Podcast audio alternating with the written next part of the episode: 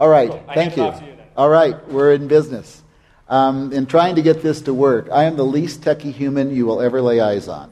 So I had a friend help me put this together for this week, and uh, she's going to be pushing the button because I left my remote in my office up in Parker where I live. So she, she is this lovely remote right here. um, this is the work, uh, the organization that I lead and have for 33 years. Um, it is a mentoring organization. We have worked with men and women from literally around the globe, and even in a week, that's what I do. I am very thankful for the technology that some of the guys that I mentor have helped me understand that I can push this button and that button. If it's more than three in a row, I'm done. But I get to Skype with emerging leaders literally from around the globe. Um, this next week, I looked at where my schedule is going to take me. It's going to take me to Ecuador. It's going to take me to Norway. It's going to take me to New Zealand.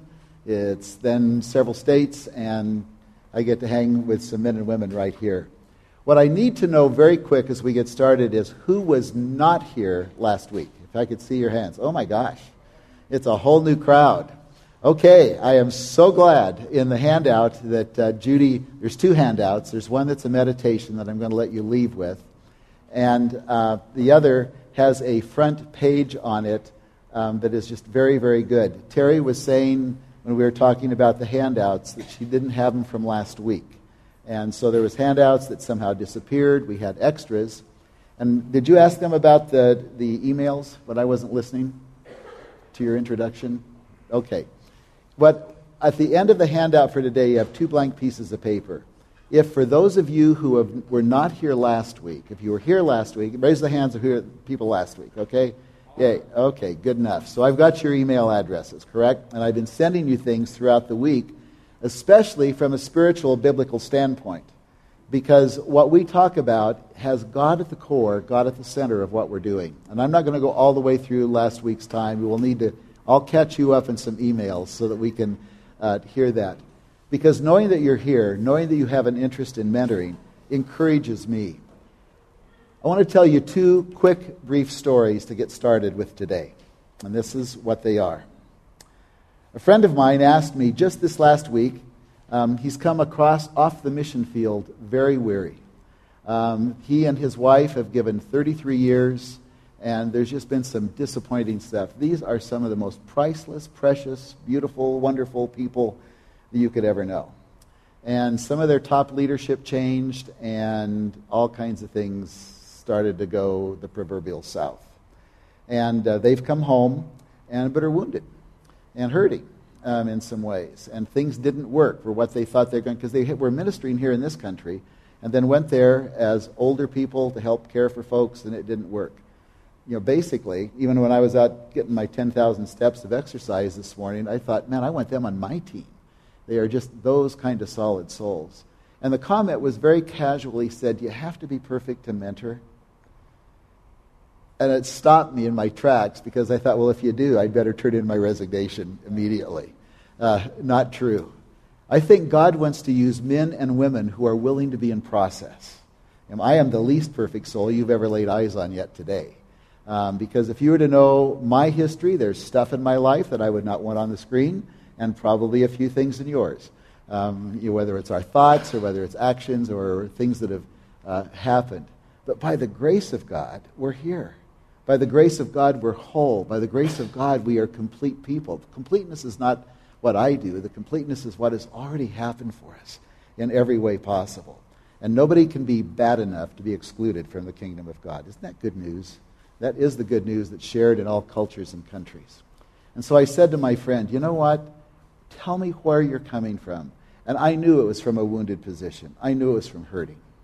And as I listened to him, um, my mind went back to another story that I learned way years ago as I was uh, working with developing what God has led my wife Judy and I to do. I'm married to one wife, Judy, all 47 plus years, and uh, um, we are having a wonderful year celebrating Judy. She turned 70 in a few weeks, and she's a miracle walking because she had a terrible health crisis about 14 plus years ago and isn't even supposed to be here by all medical definition, but if you met her, you'd know I married way above myself. And uh, I just love to hang out with the grace of God through my wife and what's taken place there. But my friend told me a story that he and a friend of his, when they were younger, had gone to a circus. And at the circus, um, they, it was one of these traveling circuses, and his friend's friend had a buddy that worked the circus. And, you know, probably when we were kids, if we ever went to a circus, we always wanted to right and join the circus or become a fireman or, you know, Smokey the Bear's helper or whatever kids do and what they want to do. Nowadays, it's, you know, soccer studs and baseball players and all those kinds of things. But they said that, that they were able to observe the backstage getting together of the performance, the afternoon matinee of this circus. And they had the parade, you know, where everybody comes and all the people, and it's getting the kids all excited, and they're moving around. And he says what he didn't realize was that they had these big curtains that as people would disappear, they'd change costumes. And if they were riding an elephant, they'd hop on a horse. Where it seems like there's a cast of thousands in those parades for circuses, it's the same person about four times around, different costumes. And in the processing of that, they just, it was kind of wild watching what happened backstage at a circus. And in the after, between the afternoon and the evening performances, everybody was back, you know, sleeping in their tents or whatever they had. But he noticed as he was taken on a tour of the animal tents that the elephants were not tied down. And here's these big behemoths of, of huge, you know, animals. Lions were in cages, tigers were in cages, monkeys were in cages, dogs were tethered. You know, everybody else, except the humans and the elephants, were tied down. And he began to get curious to find out why. Why is that?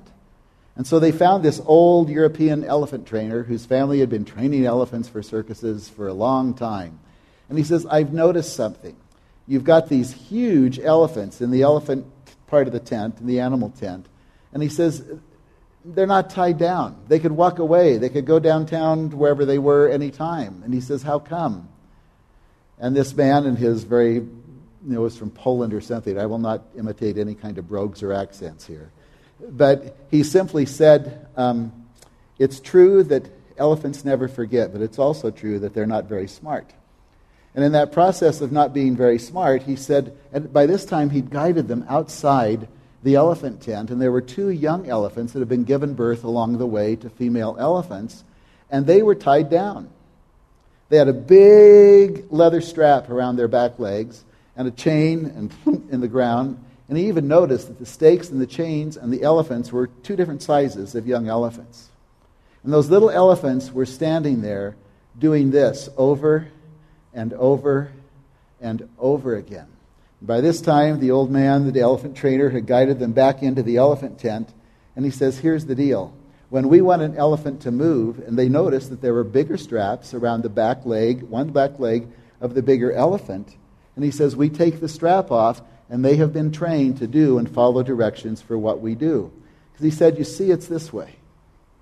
When they're young, we have to break their spirit of wanting to be free and in control. And so we put that chain and that strap around their back leg, and they do this 10, 20,000 times, who knows how many. And he says, after a while, it begins to get the information up through those growing bodies of an elephant to that brain that says, you're not going to get away as long as you have the feeling of that strap around your back leg. Well, my friend and his friend, they flew off back to home to uh, think about that. And he says, I couldn't get over the thinking of that because how many of us, as humans, not just elephants, have had things happen in our life, individuals, maybe things repeatedly, over and over and over again, have happened. And we have that sense of some strap around our head, around our soul, around our heart, around our relationships that is not giving us the freedom that we are free and how do we take that strap away from our soul? What do we do to be free, to be released, to get rid of the feeling that maybe we're no good? To be able to get rid of the feeling that maybe I'm kind of a sham because if people really know who I am or what I think or what I do when I'm all alone, whatever. And so he said that, that it just was, was hugely impactful to him because we are all tied down in some way. How do we get free? And as I heard that story years ago, I began to put that into what we do with our work, with our ministry of mentoring emerging leaders and of training people to mentor others. As I was telling Terry um, earlier, uh, we work with people in, in the Christian setting, in all kinds of Christian ministry, with, with businessmen who are Christians that want uh, our mentoring process to really be impacting their work. We mentor also, we, we teach in, in what we call, I don't like the secular sacred divide necessarily, but it's true. But we mentor people, train people to mentor in completely non religious settings, if I can put it that way.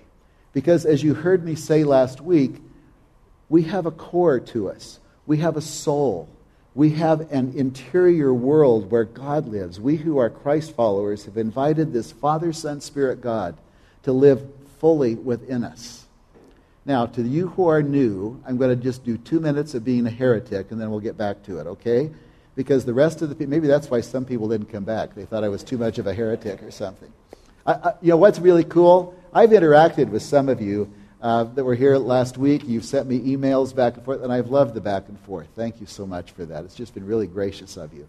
And, and some of you, some of the people that are not here said, I'm not going to be here. How do I get my notes? And so we're making arrangements with them uh, to do that. But one of the things that I think has been a noble heresy within our thing called Christianity is that we've had a talk about God being first in our life. It's a noble idea, it is incorrect because there is nothing in Scripture that says God should have first place. There is everything in Scripture that says God, there's a better place that God wants to be. And that's involved at the core of who we are. You cannot say when God is going to be at the sole core center of who you are that that's a first factor. And we talked about that last week. If you're if if all of a sudden you're you know sucking air because I've said it's a heresy to put God first, we'll talk this next week, okay? I would love to do that with you. And, and to expand it out more, because even today, I think you'll see it. Evans, I told him earlier, um, I, was, I live up in Parker, and I was able to stay during the first part of the service last week. And I told Evan, I've been mentioning on what he shared with all of us um, just so generously from his own heart and from Scripture. Last we've been much on it all week long. And it's just been really good for me to have heard God through you uh, in, in this week. And in that process of God not being first, but where do we put him at the core of our lives, we have this look that at the core, there's got to be a creative commitment. And let me. This Father, Son, Spirit God longs to live their life, if I may pluralize God for a moment. God longs to live out through all of who we are. He has created us, each one of us. I mean, I look at you guys you're a good looking bunch of people, but boy, are you different from each other. Um, it's just, you know, it's amazing when we could line us all up and take a good look at each other. And, you know, some of you I wish I looked like, but some of you are looking at me and saying, well, I don't want to look like him either. So, you know, there's all of these things that go along. But, it, but as you think about God and you and how God has made you in his image to bear his image in his world, this is not our world. This is His. We get all kinds of grabby and think it's ours and mine. And God has created you and me to bear His image in His world through our uniqueness, even through the crapola that maybe has happened to us. He wants to redeem that. He wants us to live redeemed, as we talked about last week, and as the scriptures that I've sent you this week. Scriptures had a lot to do with freedom. For those of you that receive them, for those of you that are here for the first time, and I get your email address, I will send you what I sent everybody this last week. But we talked about the fact that there's often a water line with each one of us. And in this water line, there's stuff that is hidden, with stuff that we're not proud of, that we don't want anybody to know. But this Father, Son, Spirit God, as I've talked about it, longs to live his life out through our life, and we talk about life in eight dimensions. We talk about a circle of life. We talk about this God that says, I want, I want all of who I am to be seen in the world through all of who you are. What's your name again? Joanne. Okay, Joanne, punch the button. She's going to be my remote here. So we have this foundation of a belief system. It is critical to know what we believe to be true. It is critical to know who we are. Who are you? And that, if we don't understand who I am and why I'm here to make a difference in the world, we're going to wander all over the landscape of our lives. And that's no fun. I've done my fair share of wandering. It's not a picnic at all. Okay, Joanne, one more. So, foundational is this belief system at the core. And as you see in the notes that are handed out to you today, um, uh, one of those dimensions is marriage and family. One of these is this statement. It says, I am coming, I come from a family. I have you know, been born into a family. I may be not married. I may be formally married, but I'm still part of a family. Marriage, often marriage produces kiddos. Um, this whole idea of what are we doing when we are part of a family and what are, and if we're married, what do we do with that? Have a precious sister-in-law that uh, you know lost a marriage, and I've just it's, she's just been coming back to life, and it's been so good to see that happen. You know, just grabbing a sense of purposefulness again in who she is. And so there's that one page on in your papers there that I've handed out today that helps you think through marriage and family. There's a cheat sheet with just a, one page of everything on it. And then there's another page that has marriage and family. And I'm going to want you to do something with that in this next week, so don't lose these papers. Now, what's fun about right now is that I have brought you intentional confusion. Because here's the deal there is no order to these, even though on the, on the screen there is going to be an order that we look at them. But I have purposefully made the handout not in the lineup that's on the screen. That's bad business when you're doing computer work and handouts because I want you to experience the fact that their life is not linear, as linear as we want to make it. This circle is always changing. You know, if, if I'm feeling sick, I'm going to pay attention to the physical dimension. If I'm, you know, I exercise, I was up pounding the pavement praying and doing my 10,000 steps this morning. That's part of the physical. That was part of the, the belief system. That, you know, there's all kinds of things that go into who we are. So I've intentionally upset you already, and you are going to be shuffling papers intentionally to remember it's not this, that, that, you know, first marriage and family, then something else, then something else, then something else. No, we're talking about a circle here. Okay, Joanne, next one. Physical, health, wellness, exercise, nutrition, sexuality. What do you do with this physical body?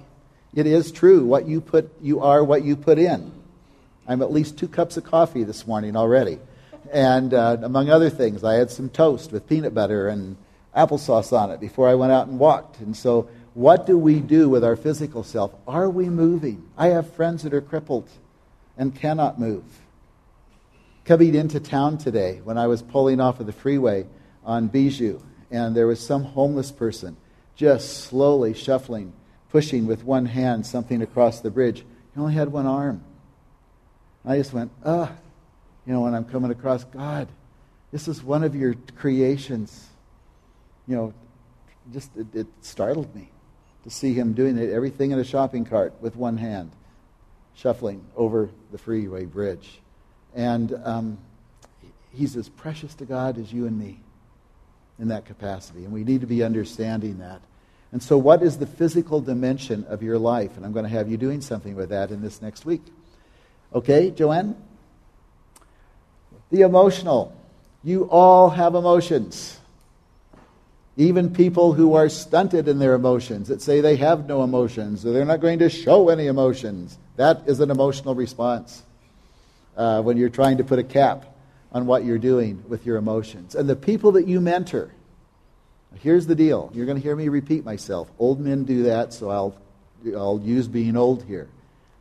In mentoring, be willing to go through your own life. Don't be an expert in mentoring. I am not an expert.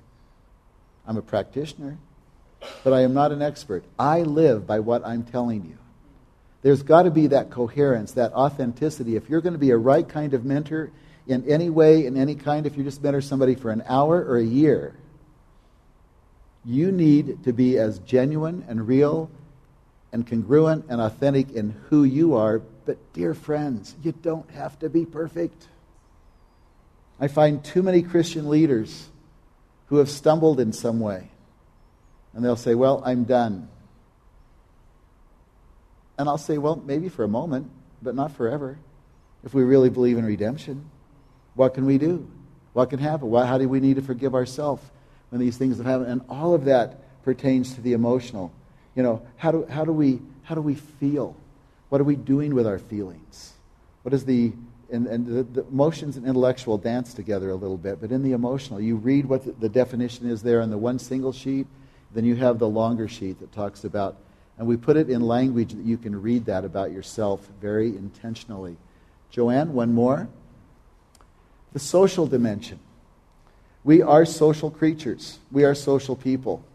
If my wife Judy and I were to give you a look at our life, um, you know, she's a marvelous woman, but, but, and this isn't speaking anything against her, put her in front of more than six to eight people, and it's almost too many. Me, I can handle all of you. Um, not a problem with a, with a larger group. Some people are more extroverted. Judy, some people are more introverted. Honor who a person is. We can grow beyond those things. Sometimes extroversion needs to be tempered. Sometimes introversion needs to be encouraged um, to, to move out there, to take some risks in relationships and so on. But we are social creatures. Who are our friends? What's our leisure, our time out, our play? How are we letting ourselves out of these cages sometimes that we put ourselves in? Okay, one more. Vocational. What are you doing with the waking, working hours of your day? As I said last week very carefully, um, some people will just say, I'm just a, and then they'll fill in the blank. I'm just a this, I'm just a that. The one thing that I don't like is when my Christian sisters say, I'm just a housewife.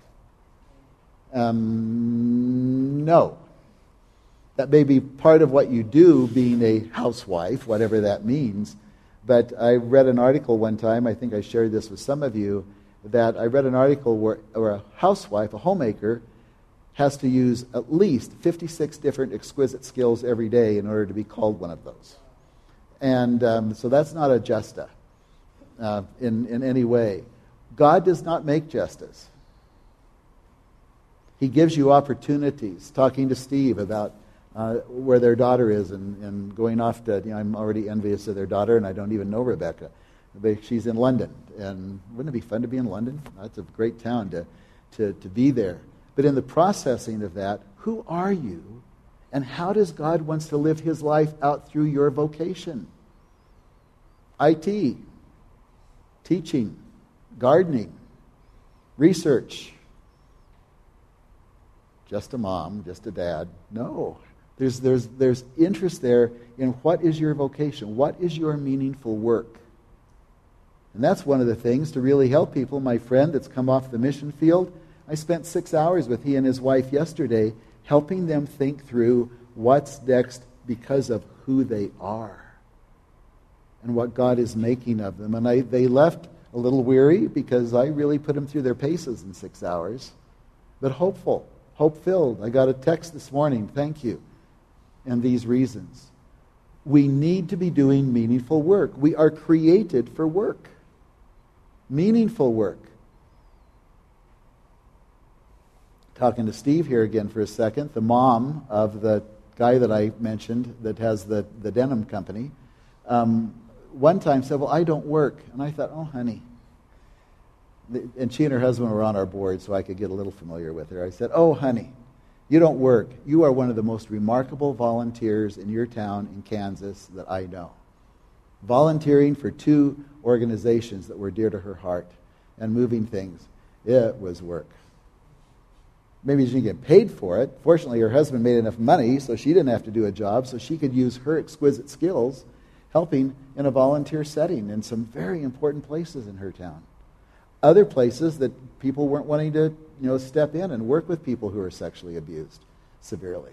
That's kind of like, ah, you know, what happened? But bingo, she's a tiger in some of these things. And that's her vocation in that process. Okay, next one. Financial. How do we earn, spend, save, give our money away? Anybody that you mentor, and you as mentor, money is part of the process of our life. Some people overspend, so they're in debt. How do you help people get out of that? Other people underspend and can accumulate. Some people are going to live simply so that they can live generously. Some people are making enough money so that they can live a little less simply and still live generously.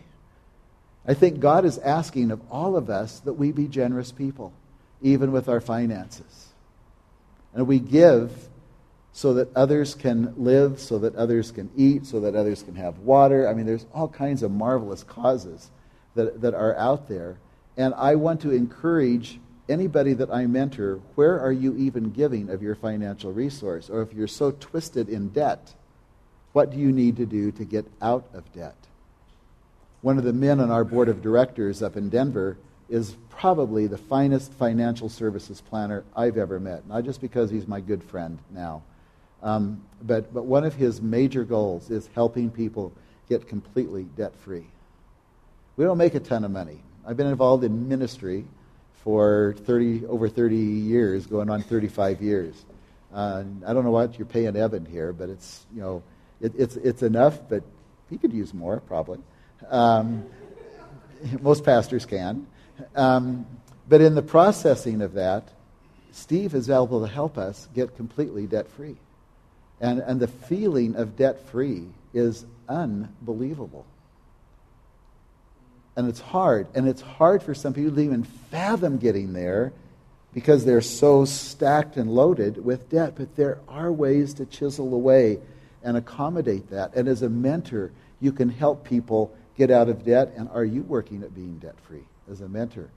Doesn't mean you have to be. I understand mortgages and da da da da da and all the, you know, I, I call I call a mortgage a, an essential debt.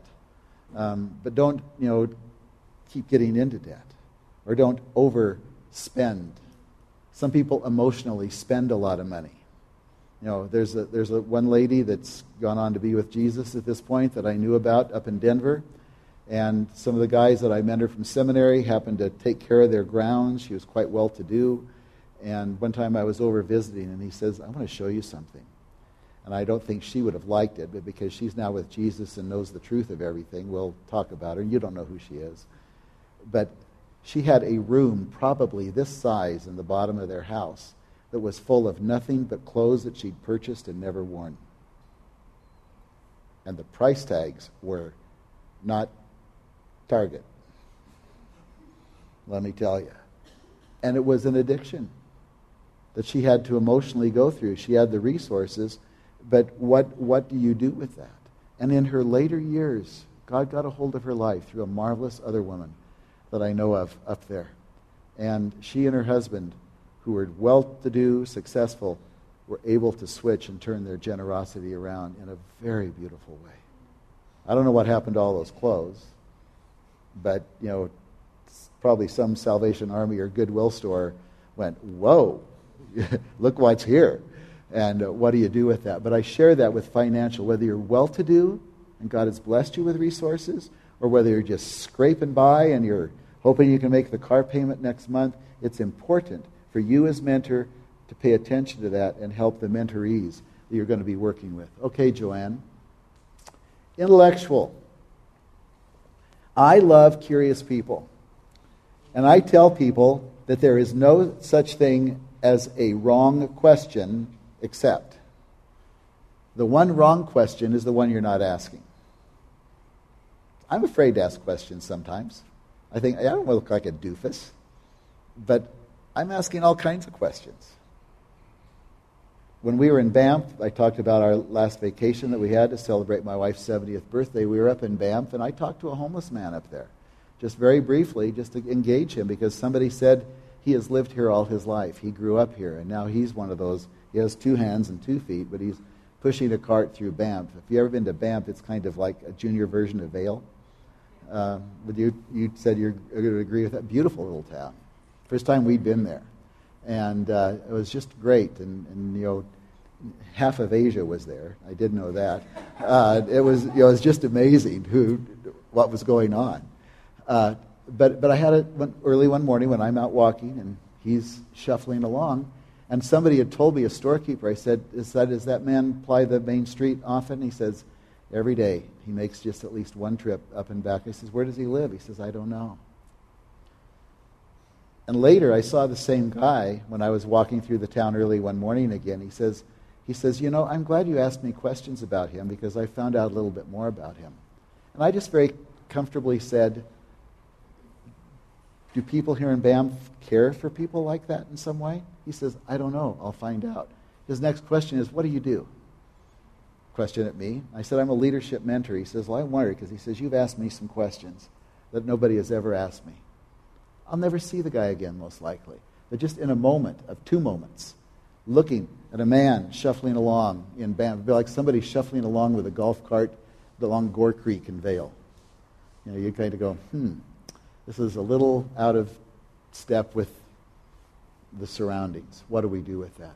But what we do with that is think about it. What we do with that is be willing to ask questions. Now, questions can be overloaded nosy. What's your name? Daniel. Daniel's been very helpful to me. Daniel, I want you to stand up and confess the worst sin that you've ever had in your life. Would you, do, would you be willing to do that? Sit back down. Thank you for being Exhibit A. Of course he's not. Will, will you please tell us the worst sin you've ever committed? It is none of our business. Now you're all curious, probably, but don't tell anybody, okay? you got friends. You can talk to Evan. He, he lives here. But, but you catch what I mean. Some things we just don't need to know. Sometimes I'll say some things and people will ask me. When I talk about Judy's health, sometimes people will ask me about her being alive for the wrong reasons.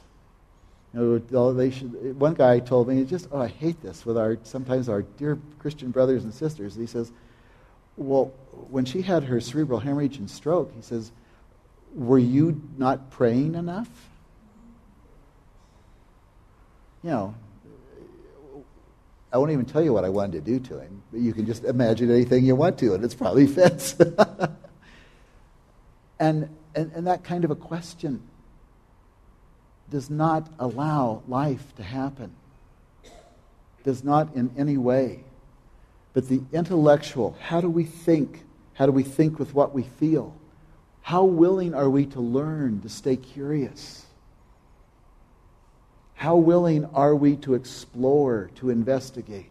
The best of mentoring, if you read me on Facebook or my Twitter account or whatever, you'll see I often will put something on there the best of mentoring is. And the best of mentoring, I believe, in one way, is, is to know how to be intellectually curious, ask questions, and then listen. Do not over talk. Now, there's a man sitting in the room who I love to pieces, and I have the privilege, and I'm not going to embarrass him, so relax. But, uh, but he will tell you, Wes is, he'll probably say Wes is full of it, and then he'll say, and Wes is also full of questions. Uh, but, I, but I am. I love to ask questions, but I need to be careful with anybody. And I want to be curious, and I want to hold it closely.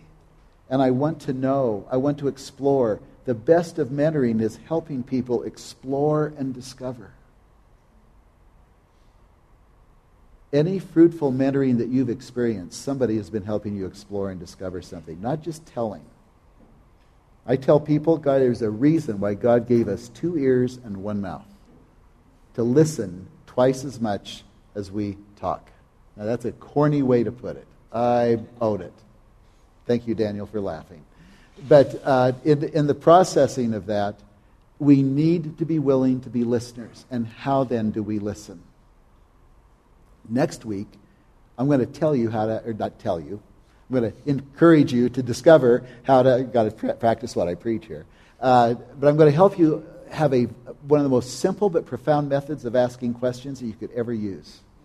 It has taken me in conversations, whether it's casual on an airplane, to very involved in some of the most deep, serious mentoring that I've ever done.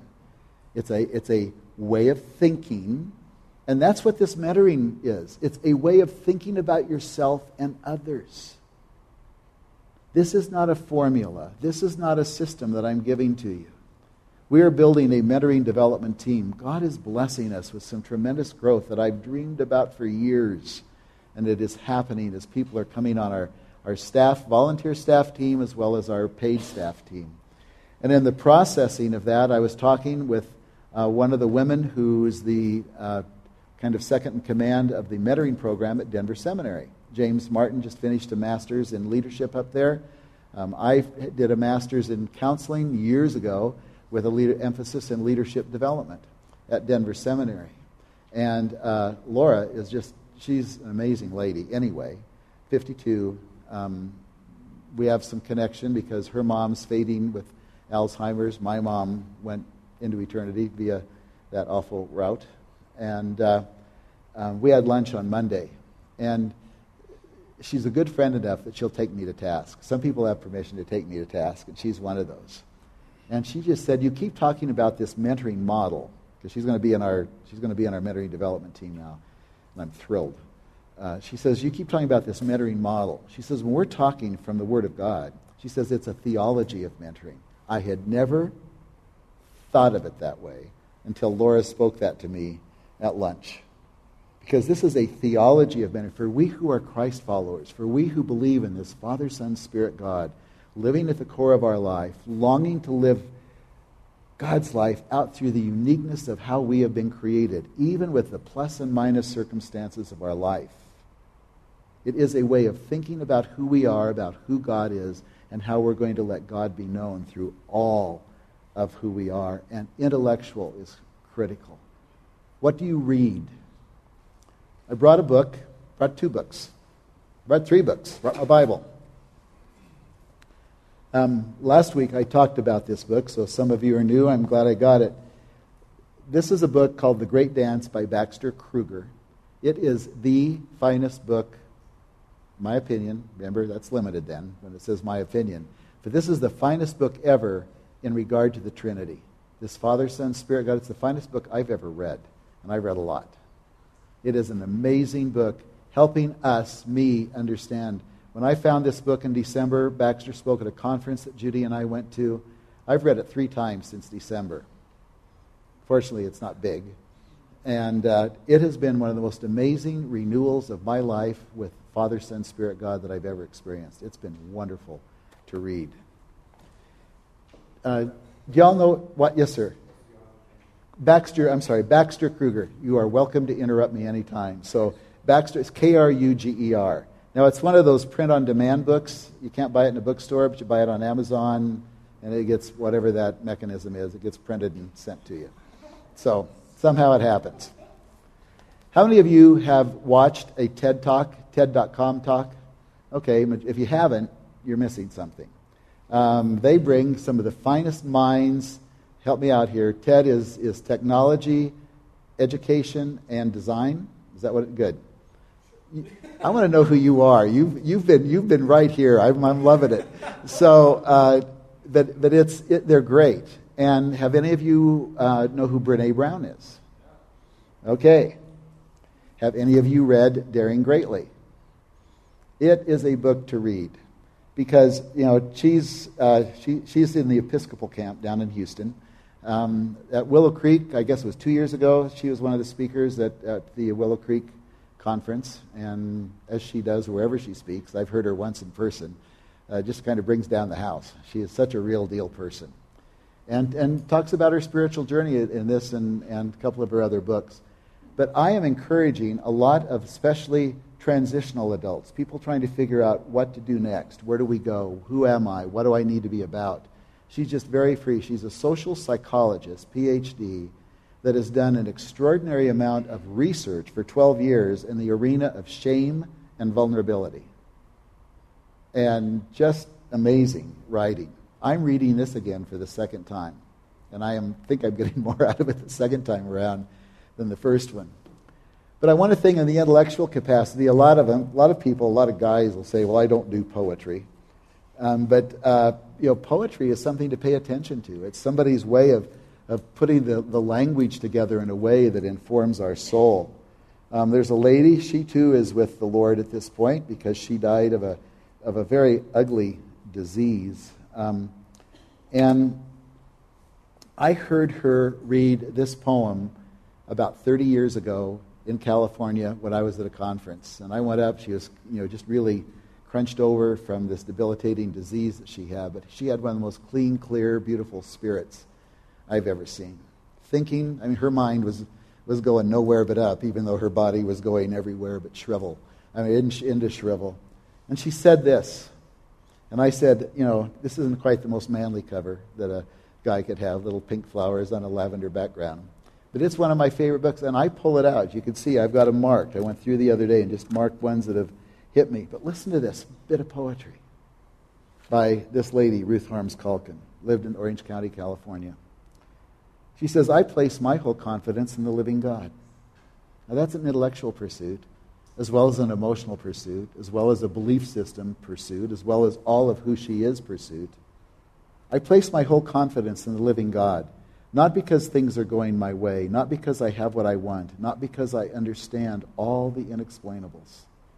And I read that again the other day when I pulled it off my shelf. I thought, boy, bless your heart. She had that kind of ending of life that was just diminishing her like crazy. Or because I am immune to problems and pain and sorrow.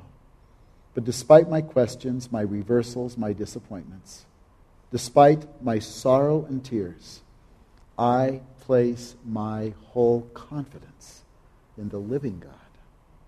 For he alone can see me through. He alone is worthy of my trust.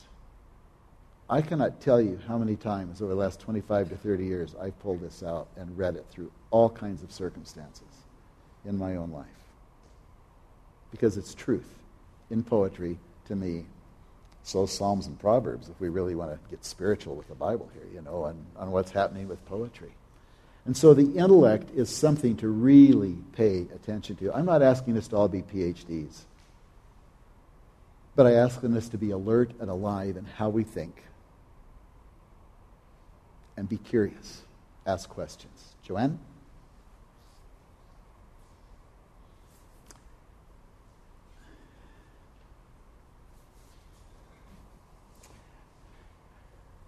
This is one of the more important of all the eight more important dimensions of life that we talk about in this whole circle of life. And in the process of this, are you willing to be creative, innovative, designful, and playful? As I shared last week, Picasso, not necessarily my favorite artist, but Picasso made a comment that all children are born creative. And when they grow up, grow up to be adults, this is a perversion of what he said, but when they grow up to be adults, they forget that. Time, circumstances, stuff, people say, I am not creative. Well, they're comparing themselves to somebody that's, you know, some whiz bang artist. You know, yeah, I'm not Michelangelo but be creative. My wife would say, I'm not terribly creative. She's one of the greatest hostesses going. She's very creative in how she cares for people. You come to our home, spend a night in our guest room. We've had more than our fair share. And I love it when they tell Judy some semblance of this, where they'll say, Can I stay another night? Even though they can't. You know, they just feel careful because she's creative and innovative and designful and playful with how she cares for people. It doesn't mean artistry. That's what we put creative to. Um, I'm mentoring an artist up in Denver that if you were to look on uh, com, and see him, this is a young man, all self-taught, intimidating, knowing that. It's amazing, but he's using his art for the glory of God. And what he's doing is stupendous in those processes but creative, innovative? Are we willing to be trusting with what we've got, designful? You say, well, I'm not an architect, or I'm you know, not this or that. All of us have creative, innovative, designful, and playful genes in us. What has capped that? What has, from children, what has pushed that down? What has taken place? There's some points in my own story of my own growing up that are not good. And, and in that, there was parts in my own life where I was really feeling, as a young man, really scrunched down. But God has placed in my life extraordinary, extraordinary mentors to call me out and to be used of God to really set me free in so many ways. And it's just fun to be able to be a 72 year old man who's creative, innovative, designful, and playful. Goofy. I think that's one of the things that helped. I shared this last week during my college days out in Southern California. um, I had the privilege of working at Disneyland in its early days. And uh, that was fun. And I think that helped me mature and grow up in some ways. People that know me best know I said that didn't help you to grow up. Because I love Disney things. It's just so fun. I go back there, I sit and listen to somebody on the Jungle Cruise. Emotionally, I'm arrogant enough to say I could still do that better than they do because uh, I could break in easily. To welcome aboard the Zambezi Miss, folks, my name's Wild West, and I'll be your skipper and guide as we travel down these rivers of adventure. I want you to turn around and wave goodbye to the folks in the dock because you may never see them again. And on and on and on it goes. People say, How do you still remember that? We only did it 35 times on each work shift. It's kind of in there. you know, it's really funny. You know, Evan's been gracious enough to to introduce me in, in these times and, you know, to, and somebody to get me started last week. Every time I stand up for a self introduction, I'm just crazy enough that I want to, you know, no matter what I'm going to be talking about, I want to say, Welcome aboard the Zambezi Miss, folks. You know, it just kind of goes in there. Because every 12 minutes, new crowd. Nine, you know, minute loading, nine minutes of fun, minute offloading, minute what they call dead, waiting for the next crowd. And all of a sudden you got a another boat. And uh, it was one. It was you know my my old college professors don't like to hear me say this, but it was the best part of my college education working at Disneyland. And I think it's helped me to develop into a half decent mentor. It's helped me to help other people to say, look, stretch, grow.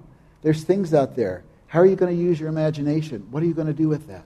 This is an important dimension to call people out. But as a mentor, are you willing to be creative, innovative, designful, and playful? You're going to be given some assignments this week, so pay attention to those extra long pages uh, that I've given you. Okay, one more.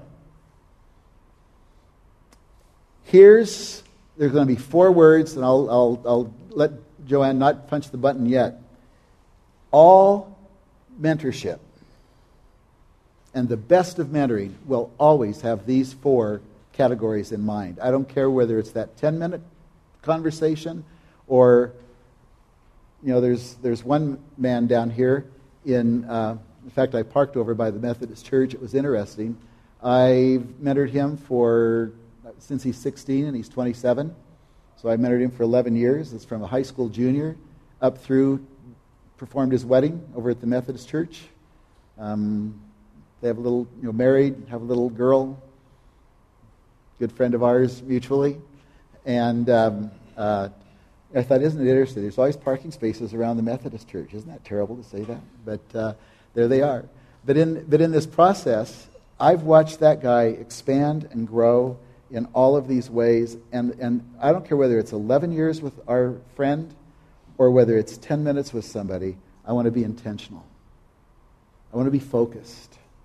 There's an intentionality in the best of mentoring, in being a mentor and allowing yourself to be mentored, being the mentoree. Is there intentionality to it? Not just a casual ho hum process. I have a man coming today from out of town to spend 48 hours with me. And if it doesn't rain, we're going to do some hiking tomorrow up in Rocky Mountain National Park. That's real intentional. He's a man I met at a conference in December when I first heard Baxter Kruger and um, uh, and we've gotten together a couple of times, and, and we've been often on the phone. And he says, "Can I have a chunk of time?" A very uh, busy young businessman in his mid 30s. In fact, his birthday I didn't realize until I got on Facebook this morning that his birthday is on Friday. It's kind of fun to sneak a peek at when people's birthdays are on that. But intentional. Every conversation we've had has been intentional, and we're being real intentional. 48 hours. Pick him up at 9 o'clock tonight at DIA. I drop him off at 9 o'clock Tuesday night to DIA to fly back to the western part of the country where he's from. Okay, next one. Intentional, deep change. Our lives go through seasons.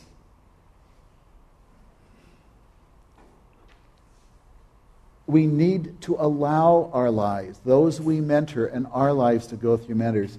There is deep change when I mentor somebody intentionally, meaning it's more than 10 minute conversation, when we start hanging out together, whether it's via Skype, FaceTime, in person, I am anticipating, I am praying toward, I am wanting to help the Spirit call out, to be used of the Spirit to call out deep change. We all want to change at depth. If it's re- you know, some of us are scared spitless to do it, to take the journey to be there, but we all want to be deeper than we are. I do. There's some times that I just feel like I'm just the cheapest shot to hit the planet. We all want to experience something deep and whole and real in our lives. So intentional and deep change. If you're going to be the best of mentor, when the, you are talking with somebody, have this in mind. These things I'm sharing with you today are you as mentor as well as mentoree. But we're talking about helping you become mentors here in this marvelous congregation that is further developing here at, at New Life downtown. Intentional, deep change, whole life. I had one friend say, Wes, if you could tell me what you do in one sentence, what would it be? He, and I loved it. I said, I would help people be intentional, experience deep change for their whole life. And we'll get to the fourth thing in just a minute. But, but in the processing of that,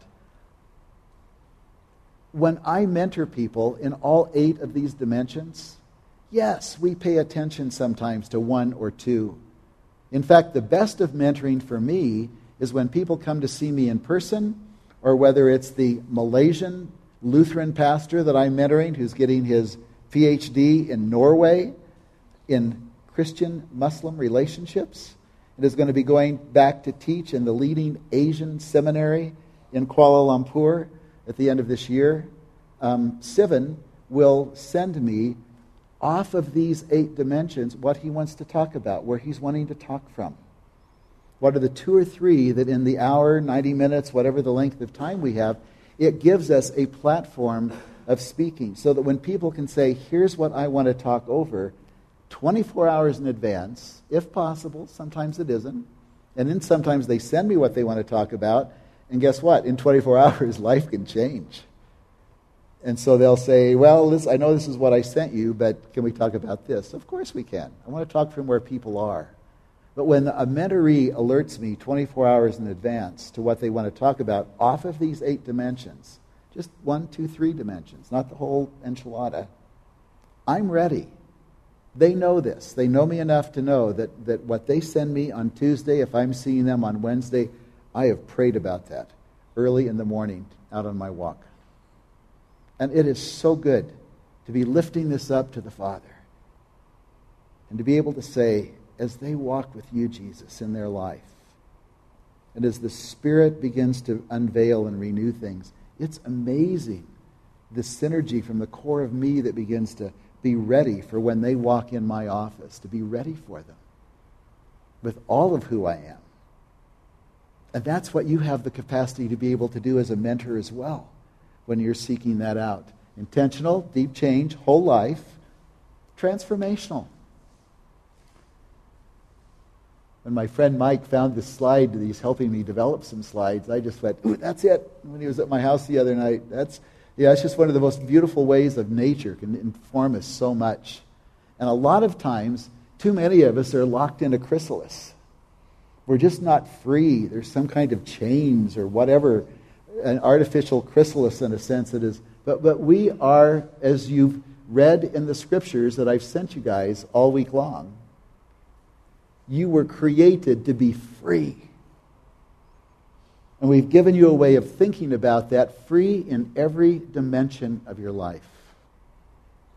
Am I perfect in every dimension of my life? I'm perfect in none of the dimensions in my life. But I am in process toward wholeness because I'm intentionally looking to be a different man next Sunday when we see each other than I am today than I was last Sunday. Sometimes I have bad days. In my 72 years, there's some years I've had bad years. You know, I wondered if the year would stop, or you know, can I just go to sleep and start again this year or this month or some event or some circumstance? But intentional, deep change, whole life, transformational. As a mentor, that is our sacred privilege that God has given us to be investing in other lives so that they can be intentional and experiencing deep change for their whole life and ultimately experiencing the transformation that is critical for them to experience. Is there one more? This is you, you guys have seen the first one of these. That's try it one more time, see what we come up with. Ah, there we go. A friend of mine in my desperation just helped me out Friday night, and he sent this to me last night, and we're all seeing it together for the first time. okay, whole life, transformational. That's the reason I think in circles. Punch it one more time.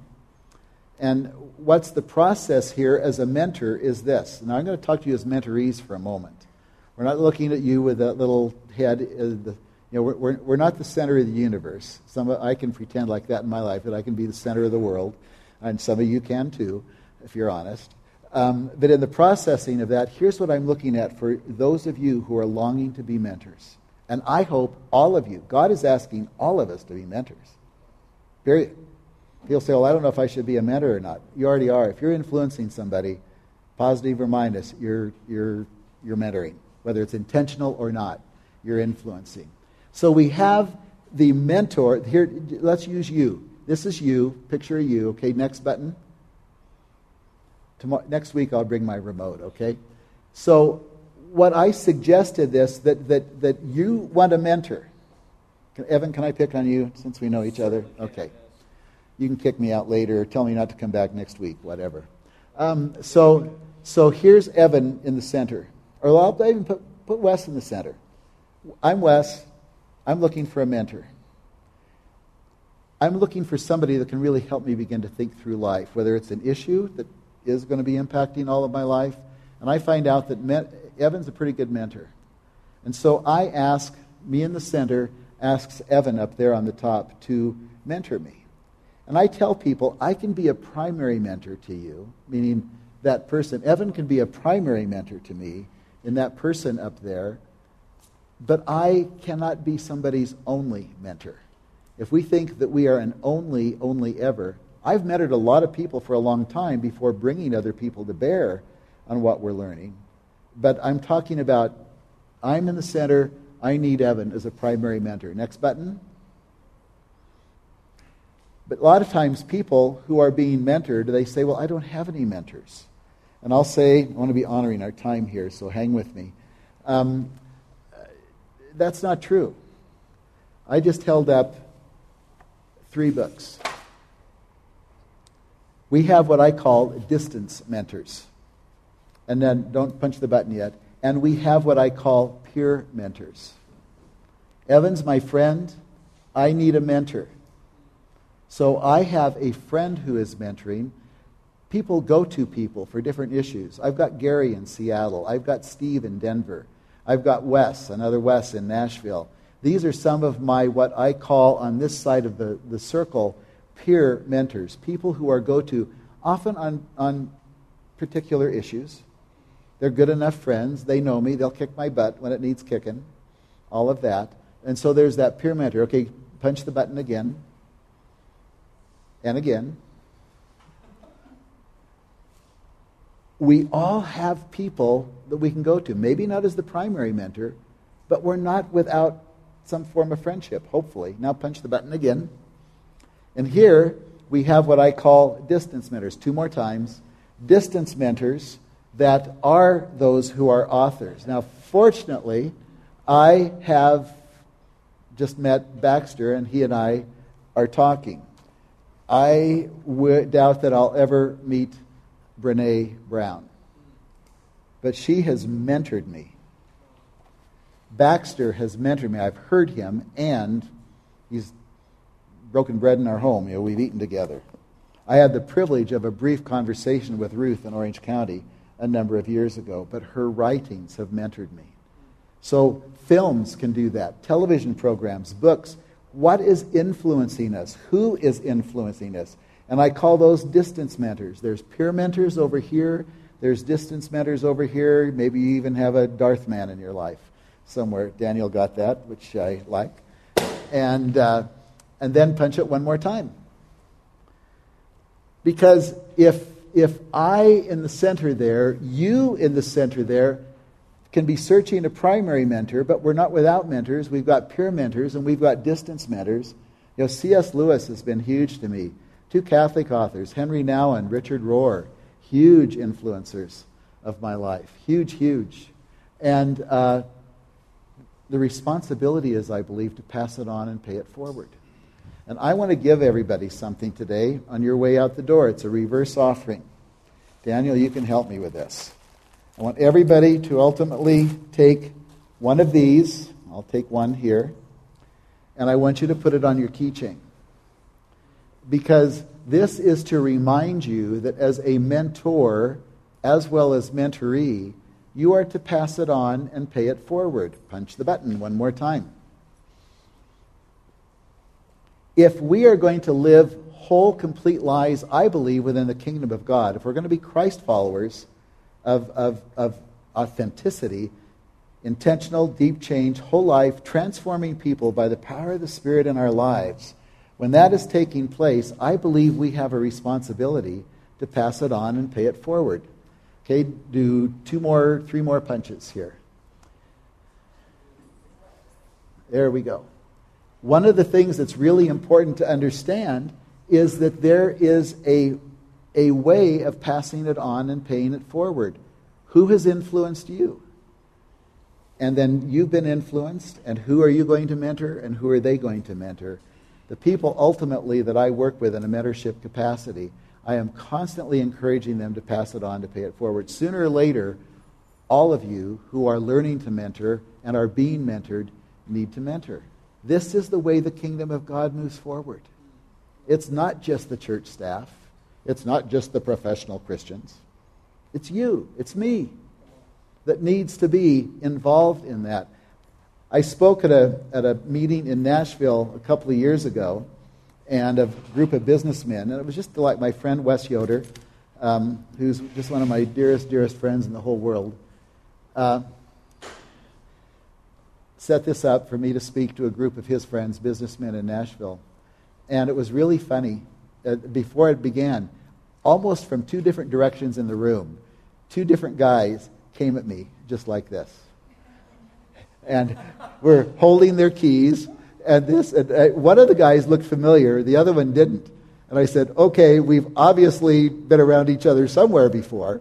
Uh, what does that mean? Well, I'd spoken to a church men's retreat um, in Arizona, out of Scottsdale, and um, I had previously talked to another group years ago in Nashville. And this man came to me. He says, I have not taken this off. And then he told me what God was doing with his life and what was happening. Both of these men did. Guy from Arizona had just moved, heard about this meeting, wanted to come. He said, Wes Roberts, name sounds familiar. And all of a sudden he thought that as he's putting his keys in the car and to turn it on, and all of a sudden this little four link chain showed up, and he goes, Oh, yeah, that's the guy that spoke at our men's retreat. This is, reminds me of my, of my life focus as a mentor. I mentor, I want them to mentor, and I want them to mentor, and obviously it's not 5, 6, 29 links here. But there is something about will, being willing to encourage the generational process of growing forward and moving forward in our lives. I want to leave one portion of Scripture here with you, and I want to tell you what I would like you to do with this.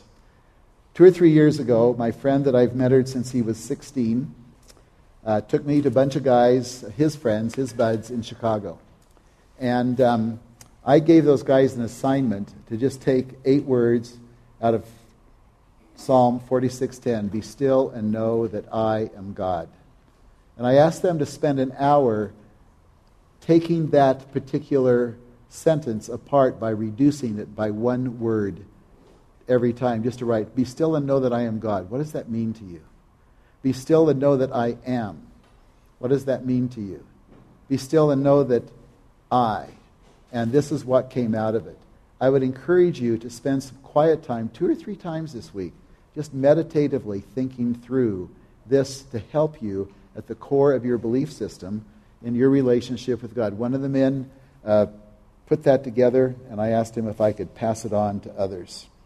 But let me share with you what Scripture, and then we can scoot on to church and our day and what we need. And I hope you're going to put that chain on your keychain and be back here next week on time because we're going to bring some conclusion to this that I hope will boost you into being the mentors that God has created you to be, as well as the mentorees who are willing to let somebody walk with you into your future.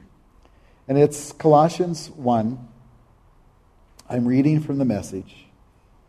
I love the fact of the variety of Bibles that you guys read from. I really like that. And again, I want the email addresses of some of you that I don't have so I can send you further emails this next week. But listen to this. This is Paul writing to the church at Colossae.